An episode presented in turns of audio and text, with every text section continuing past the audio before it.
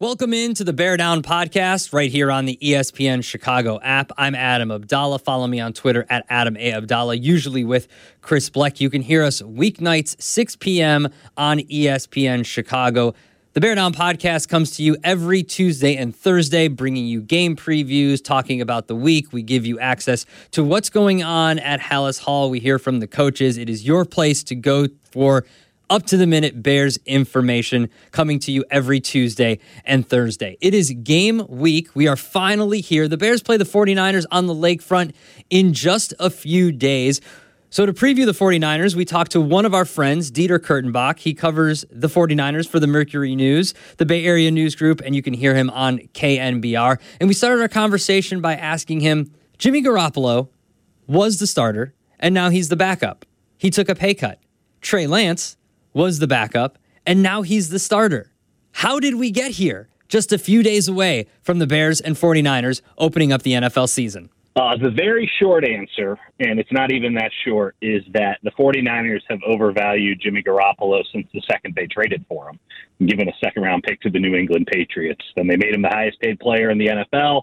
And honestly, he just hadn't improved. He hadn't been the, the peak for Jimmy Garoppolo. There were some games in 2019, yes, when the team went to the Super Bowl, but the peak for Garoppolo could be argued that it was 2017 when they first acquired him, and he played the final five games of the season. The Niners go five and zero, and it felt like they had a little something going at the end of Kyle Shanahan's first year.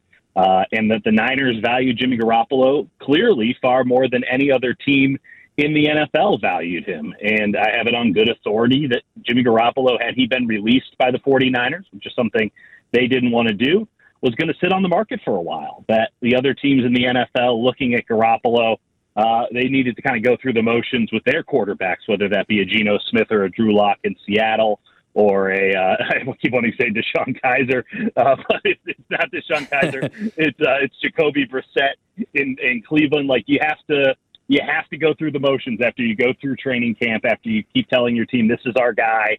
Uh, you can't just bring in a new guy right before the start of the season and say, actually, we were lying the whole time about this guy being our guy. This guy is now our guy. Not a good start to the season. So uh, Jimmy looked at the marketplace, saw that there was clearly no trade for for him. He uh, he looked at the free agent market and, and the teams that he thought, hey, maybe they'll sign me. And there was not really a market developing for him there. And the 49ers said, we'll keep you around. We could use a backup. We want to cut Nate Sudfeld.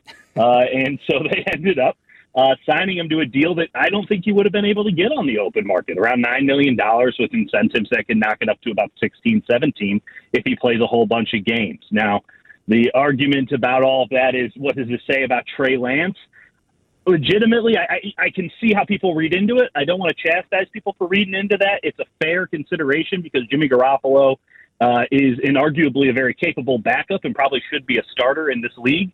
But I think it says more about Nate Sudfeld. I think it says more about the injury proneness of a Trey Lance than it says about their confidence that he's going to be their guy, not just this season, but long term as well. So uh, it, it's a little messy. It's a little strange. And once the games get started, I, I think the 49ers are confident that it will just become normal and not weird. And we'll see if that actually happens or not. I know that if the 49ers lose to the Bears here in week one, uh, it's about to get a lot weirder. And if they win and Trey Lance looks great, uh, it gets a little less weird. I feel like it goes back to when Jimmy was with the Patriots and kind of like Jordan Love with the Packers. Like there's a lot mm-hmm. more value in the unknown than finally yeah. knowing what you have, right? Entirely. And I, I mean, let, let's push it a step further, right? Like Kyle Shanahan, Trey Lance has not been his first choice. Jimmy Garoppolo wasn't his first choice. Uh, when Kyle Shanahan showed up here in San Francisco in 2017, he put in Brian Hoyer as the starter with C.J. Beathard as the backup because he was hell bent on going out and getting a Kirk Cousins in free agency. And then Jimmy Garoppolo was offered to him. The season had just been terrible. They had one win on the year by the time they traded for Garoppolo, and Shanahan panicked a little bit, and he took Garoppolo. He took he took what was being offered to him by Bill Belichick, which just sounds stupid in retrospect.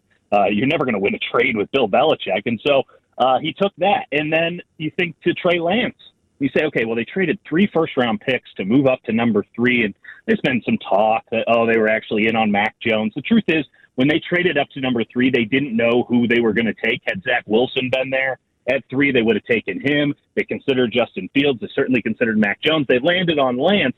But the first choice for Kyle Shanahan that offseason, after they made the decision that they really couldn't roll with Jimmy any longer, was to go get Matt Stafford. But Matt Stafford had a meeting with Sean McVay in Cabo San Lucas the day before he was supposed to meet with Kyle Shanahan in Cabo San Lucas, and the Rams sealed the deal, and we saw what happened with the Rams. So Kyle Shanahan, he, he maybe has overthought it or underthought. I don't know what it is, but both of the guys that he's had at his disposal as the clear cut number ones, Trey Lance now, Jimmy Garoppolo before, they were sort of just uh, the guys that he had to get via circumstance. It wasn't really his first choices.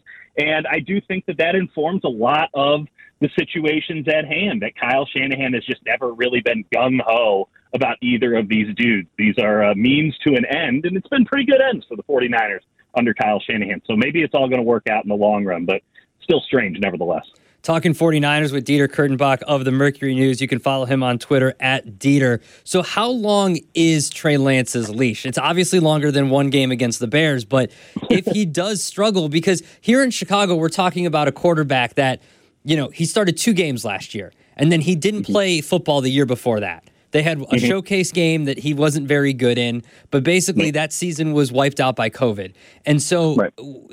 Bears fans' mentality here is okay, well, we might be getting the 49ers at the right time because you have a mm-hmm. quarterback who's starting, who is named the starter for the first time in his NFL career, and he's young. And by NFL experience, Justin Fields has more experience than he does. Now it's a new offense here, but how long is right. that leash for Trey Lance? Well, it's a fair it's a fair assessment by Bears fans there. Uh, I think that they, you know, you're better off playing the 49ers early with what I think is going to be a pretty new offense for the 49ers as well. An offensive line that is entering the season without an ounce of gel between all of them. They got Trent Williams on one side, and after that, it's a total crapshoot. Um, I, this is the time to play the San Francisco 49ers. And if the 49ers come out and do what the bookmakers expect them to do and win by a touchdown, that indicates just how formidable the Niners are as a Super Bowl contender, as an NFC contender at the end of the year, because they should get better as they progress throughout this season. But uh, it's, it's fair to question Lance. It's fair to wonder what the hell he's going to bring to the table. I, I no one knows. I, I think that the spectrum for Trey Lance is is never ending. It's infinity. He could be absolutely horrendous, or he could go out and win MVP the way that we saw Lamar Jackson or a Patrick Mahomes did. He has that kind of talent. In terms of the leash length, I, I think that it'd be foolhardy to discuss anything before the 49ers bye week. And the 49ers bye week is really wonderfully situated right in the middle of the season. They'll have the entire month of September the entire month of October. They'll play the Rams before the bye week. I believe it's a Monday night football game on October 30th. And then they have, you know, some time to think about it, some time to to take stock. That's halfway through the season. Uh, if that's unfair to Trey Lance, well, welcome to the NFL. Uh, half a season is a pretty good chunk of time, a pretty nice sample size.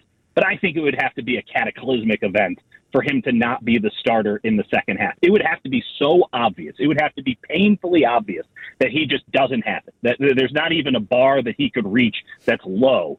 Uh, that that he would have to lose it because we got to remember that Kyle Shanahan, who does get last say in all personnel matters here in San Francisco, mm-hmm. despite what he might want to tell people, uh, they went all in on Trey Lance. Three first round picks. They still got years of first round picks to pay off here for this Trey Lance deal. They can't just go and say after five or six games, like, eh, it's not great. So we're just going to go with Jimmy. We're just going to go back to this guy who, by the way, we didn't really want to keep around. We tried to trade to everybody. No one else in the NFL wanted, and we know can't win us the Super Bowl. Like that, that's the baseline of their entire decision making. They know Jimmy Garoppolo can't get them to where they want to go, which is to actually lift the Lombardi Trophy. And Trey Lance might not be able to either. In fact, it's more probable than not that he can't, but he could because we just don't know. He is still the unknown. You got to give a guy like that half a season, mm-hmm. if not the entire season. I just don't think we can even start the conversation in earnest until that bye week, which is so wonderfully placed by the NFL. They really helped out the content creators in the world with that bye week.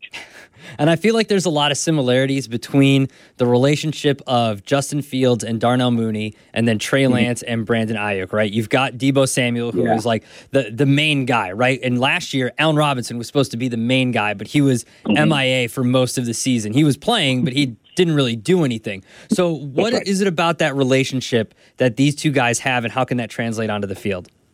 Well, Brandon Aiyuk has something that very few players in the NFL can boast, which is sort of like an NBA body. He has these freakishly long arms, and it gives him an insane catch radius for a man who's not terribly tall. He's only about six feet tall, which I know isn't crazy in the modern speed NFL, but it is very useful to have like seven foot long arms when they're touching his ankles uh, when he when he snaps. So, uh, uh, sorry, the, uh, Trey Lance has an extreme confidence that if he just puts it in the vicinity and by the way, with Trey Lance's accuracy, that's about all you're going to get, just in the vicinity uh, of of Brandon Aiyuk that he's going to catch it. That's just a really nice thing to have, especially because the 49ers, uh, compared to prior seasons, I think are just going to be pushing it to the sidelines. They have a quarterback who they trust that he won't throw a wobbler. It might not be accurate, but he won't throw a wobbler out to the sidelines begging for a cornerback in cover two or cover four to pick him off. So they have that now. They're going to be pushing to the sidelines. They're going to be pushing deep. This is a good situation for uh, the 49ers offense to really evolve. And Brandon Aiyuk, I think, is a guy who, you know, a lot was a lot of meat was left on the bone when Jimmy Garoppolo was the quarterback. They, they, they worked out together, uh, Lance and, and Aiyuk, this past offseason, but it, it just feels like this offense is going to become uh, a little bit more professional, a little bit more big league this season. They're going to run the ball a whole ton of a lot because they can run the ball with Lance. They're going to say 11 on 11 a lot because it's going to just be their buzzword. And they're going to push the sidelines. They're going to push it deep. That's how most NFL offenses operate. It's not how the 49ers have operated. The 49ers, over the last few years with Jimmy Garoppolo, have operated entirely within the numbers. They've been playing with half of a football field, if even that, maybe a quarter of the football field, because over the top, over the top of safeties wasn't available to them with Jimmy Garoppolo's arm either. I think they're going to expand the field. Aiyuk has a big opportunity to do that. And, you know, I, I think that we won't see an all pro year from Deebo Samuel, but it should be noted that Deebo Samuel is going to have to change his role up a little bit with this team. Uh, and last year, the, the offense was pretty simply just get the ball to Deebo. And the lack of mm-hmm. faith in Jimmy Garoppolo was such at the end of the season last year that they're just like, we don't even trust you to throw the ball really fast to Deebo Samuel. You have to now hand it to him, Jimmy. So I don't think that they're going to be doing that, but he could get involved in this option game that it seems as if they're working on on the side. And they seem to really be keen on having him as a deep threat. I'm not sure if that's going to work, but you know he could still do some pretty cool stuff because he's Deebo Samuel and he's the ultimate gamer. They have really good wide receivers in San Francisco, and they think they have a quarterback that can reach them in all different parts of the field this year. And we'll see if that actually turns out to be the case. You mentioned the uh, 49ers offensive line situation. The Bears is probably worse with zero time to gel, not even half a training camp barely for some That's of them. Right. Uh, how does the 49ers defense look this season? They were ranked seventh in defensive DVOA at the end of last season. How have they come mm-hmm. together in the offseason? And is this going to be another great 49ers defense? great is a strong word, right? Because defense is something that I inherently don't trust year over year. But the Niners and the the guys that they have that have just been stalwarts, and the way that they are able to uh, uh, sign players, attract players that fit exact roles, it, it, they really do a great job of being able to get some sustainability out of something that is generally not sticky. Um, you can go pretty much across the board. You look at the units on this team. I think that three out of the four units in a defense here have a chance to be arguably the best in the NFL. Their defensive line, led by Nick Bosa, is incredible. And that's been the, the, the hallmark of the 49ers defense since Bosa showed up. Uh, he'll always be getting to the quarterback. You then have uh, just uh, uh 10 guys that, that are just going with their heads cut off, just wild banshee men running at the quarterback. They get they get pressure, they get sacks, the defensive line should be really, really good this year, at least against the pass. I have some questions against the run, but against the pass, they're going to get home a lot. And uh, I do not envy Justin Fields this week. I don't envy any quarterback that the 49ers are going to face this year. You look at the linebackers, Fred Warner's as good a middle linebacker in this modern game as there is. I think that Azeez Al-Shaair and Dre Greenlaw. Uh, collectively, those three, and I know most teams are in nickel most of the time, so you don't actually have three linebackers out there, but those three, I, I would argue, are the best linebackers in the NFL as a collective. They made a big upgrade this past offseason, getting Charvarius Ward, the cornerback from Kansas City. He's as good of a press corner as I've laid eyes on, and we had Richard Sherman hanging out here for a long time. He was pretty good at that kind of stuff. Uh, he is impressive. I think uh, he might be one of the most underrated players in the NFL. him and Emmanuel Moseley, who's just a super freak athlete, who's always just been right on the cusp of breaking out, couldn't really stay healthy long enough to really get that recognition. That could be a wildly impressive one-two at cornerback. Some questions at nickelback, and now the big question for the Niners defense as it pertains to the Bears is safety. Jimmy Ward uh, is one of the better players in the NFL. I think he was one of those top 100 players uh, that the NFL put out this year. He's their free safety. He does it all. They have Talanoa Hufanga from USC next to him. There's some real questions on what he can do, especially in coverage, but Ward is so good that they can get away with a lot. But Ward is out for the first four weeks with just a, a horrific hamstring pull, like a grade three. It just sounds terrible. And it, it's probably going to be a thing that lingers the entire year. And they don't really have a backup there. And I'm someone who personally believes that safeties are destiny in the modern NFL. And you just got Talanoa Hufanga and like a special teams dude out there at free safety against the Bears. If Justin Fields can stay alive long enough, he might have a chance to really push it down the field. Uh, because I, I, I'm really worried about the 49ers safety situation. And if there's an Achilles heel on any defense in the modern passing game, it's safety play. Uh, and the 49ers are starting off at a pretty significant disadvantage without Jimmy Ward back there. So that's something to keep an eye on. That's the one thing that you could make the argument, and I think I will make the argument, in fact, uh, will keep them from being an elite defense this year. But otherwise, man, they got the dudes, and uh, all but Ward are healthy going into week one. So pretty impressive stuff.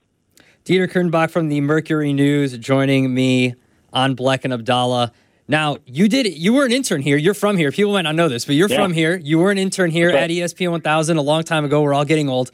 Um, but from the outside looking in, what do you think of what the Bears have done this offseason, bringing in a new front office, new coaching staff, second year of Justin Fields? What do you make of the yeah. Bears this season? Well, I mean, it's better late than never to start a rebuild, right? Like, geez, like uh, it doesn't make any sense to me. They're all in on Justin Fields in concept and yet now they're going to do two things that are totally incongruent with that. One, I, have known Matt Eberflus for a long time. So when I was an intern at the ESPN 1000, I was also going to the University of Missouri, and Matt Eberflus was the defensive coordinator for the University of Missouri at that time. I know Matt Eberflus. I think he's a really good guy, and I think he's a really good defensive coordinator, and I think he has a chance to be a really good head coach. But I don't know if now is the time for Matt Eberflus to be a really good head coach, and I certainly don't think that the Bears environment is a good place for Matt Eberflus to be a head coach because it's all about Justin Fields. Quarterbacks are absolutely destiny. I might have weird harebrained theories about safeties. We know that quarterbacks are everything in the modern NFL, and Justin Fields has to work. He has to work. It's just Bears fans are tired of not having a quarterback that they can trust, and he has the talent to be that kind of dude. And so instead of going and doing what every other logical smart team in the NFL, I think, has done over the last seven, eight, nine years, which is get an offensive minded head coach who can call you plays, who can work with your quarterback in a head coach and quarterback league, having those two tied at the hip. They got Matt Eberflus, a defensive minded head coach. What defensive minded head coaches are working in the modern NFL? What defensive minded head coaches are you like, oh, that team's definitely a Super Bowl contender? I can't think of one. It didn't work with Vic Fangio in Denver. I mean, uh, you can Robert Saleh's not working it, it, with the Jets. You can bet on the Patriots all you want. I won't be doing that with Bill Belichick. It's kind of funny. He loses Tom Brady, and suddenly it all starts to fall apart. Mm-hmm. Like defensive-minded. I mean, even even the Steelers have taken a couple of steps back with uh, with Mike Tomlin. Like defensive-minded head coaches, I don't think work. Pete Carroll's doing great up in Seattle. Like it just doesn't work, and I don't understand. I mean, this is the Bears through and through, but I just don't understand uh, why they're going this bold in the wrong direction. Uh, if you want to rebuild, that's cool. But by the time you're now rebuilt, Justin Fields is going to be on his second contract if it works out with Justin Fields. Or you just wasted that most valuable rookie contract that he's on because you didn't get it right with this head coach. It's just the left hand is not talking with the right hand and the left foot is not talking with the right foot. And it's just a hot mess. And maybe it'll all be okay by the time they're in, they're in Arlington Heights. But like, I'm just I, I'm flabbergasted at how incongruent the plan seems to be for the Chicago Bears, or how little faith they have in Justin Fields, which that that just doesn't seem right from my perspective. I think the philosophy is that they do have a lot of faith in Justin Fields, and that they just needed someone who was in control of the room because Matt Nagy was not. Right? Like the Bears the Bears have That's gone not a high bar, though. No, it's not, but they've always gone to the complete opposite. You know, like Trestman didn't work, so they went with John Right. Fox. John Fox didn't work, so they went with Matt Nagy. And now Matt Nagy Yeah. didn't work, so then they go with Matt Eberflus. And so I mean, maybe maybe they should have principles instead of just saying, "Oh, we're so bad at this, we have to do the exact opposite every time." Like Yeah. maybe come up with like an actual concept of what you're looking for in a head coach instead of, "Oh, just not that guy." Because they're never going to get married if they're constantly on the rebound. Like they- they- they're just constantly dating rebounds, and that's just not how you you get a long term relationship. It, it just it's reactionary and nonsensical and. I mean, there's everyone says that the NFL is all about parity and the salary cap should keep everybody in line, but like the Jaguars stink year in and year out, and the Bears can never seem to get a quarterback and head coach right at the same time, and it's just like I don't know, it, it's it's pretty shambolic from from the It is, outside. yeah. I think also I hope, the- I hope I hope I'm wrong. I hope I'm wrong because I like Eberflus, I like Fields, and I want Bears fans to be happy, like legitimately be happy, and I think they might cover this week. So uh, maybe Yeah. that's maybe that's a good start. and I think the hope is that Luke Getsy is kind of the the guy. Like he is the And offensive the guy, genius. Leaves. Yeah, and Then then, he you leaves for and then you find job. another offensive coordinator. I mean, come on, they're Yeah, that's they're so coming. easy I mean, like, they're coming out of college a dime a dozen these days, aren't they? The next off, the next hot offensive mind. That's the same argument people are going to be making about quarterbacks by the time we decide to move on from Justin Fields, right? Like, it's, Oh, oh, well, there's so many quarterbacks these days. Well, Like, no, no, I mean- there aren't. You're, they're either well here here in Chicago. They're either I'm of the I'm of the philosophy that they're going to win seven games. They'll win one more game than they Okay. did with Nagy, right? And then there's people that are saying they're either going to make the playoffs or they're going to be drafting the other quarterback out of Ohio State next year because Fields Yeah. ain't the guy. And it's like, okay, well, we're going to do this every year now. Let me let me throw something at you because I, I the Bears are so dysfunctional, at least from the outside perspective, that they're the only team in the NFL that seemingly was able to make the playoffs with both a crappy quarterback and a crappy head coach. Like, how is that possible? Defense, man. Either one. Defense. I mean, Fangio. uh, uh, yeah, I mean that's that's about it. And honestly, I'm I'm barely buying that. Like, that's the other thing too with this. Okay, you're rebuilding around Justin Fields. Maybe you rebuild the offense so that Justin Fields can sort of develop with some young guys and do some stuff cheap there. But just like getting rid of a lot of good defensive players doesn't seem to be a good policy if you need that defense to hold up your offense because you're rebuilding on offense. Like this poor guy. Circumstances so much in the NFL, and I just feel like Justin Fields. It it was so promising at the beginning. There was such a chance for this to actually work, and it just feels like the Bears are doing everything, non deliberately, I should note, to sabotage his NFL career. There's a lot of guys who are really talented and could have been something if they had gone to the right place, and I feel like Justin Fields is going to be added to that list, and it's like that's so de- that's so depressing Yeah. and disappointing. Well, the hope is that the young guys that they drafted on defense will work out. They got rid of all, they're carrying all this dead money this year. So next year they have over $100 million in cap space. They have all their Yeah. draft picks finally again after clearing up whatever Ryan Pace was doing. So now Ryan Poles right. can go out and find talent. So the philosophy is that if they can win seven or eight games this year and be like in the hunt graphic for the entire year, Yeah. then they spend Yeah. that money next year, they draft well, then they can make the playoffs next year. Because if you have the quarterback, and we both believe that Justin Fields can be that guy, he's talented He enough to be, that yeah. guy, then you're set, right? Like you have the offense. Yeah. As long as you add the pieces, he can be the guy, and then you can be a playoff team by next year. That's the hope here, at least. That's that. That's a great idea. I mean, legitimately, it, it's that's that's a really fun concept. Yeah, and it's the hope that kills you, right?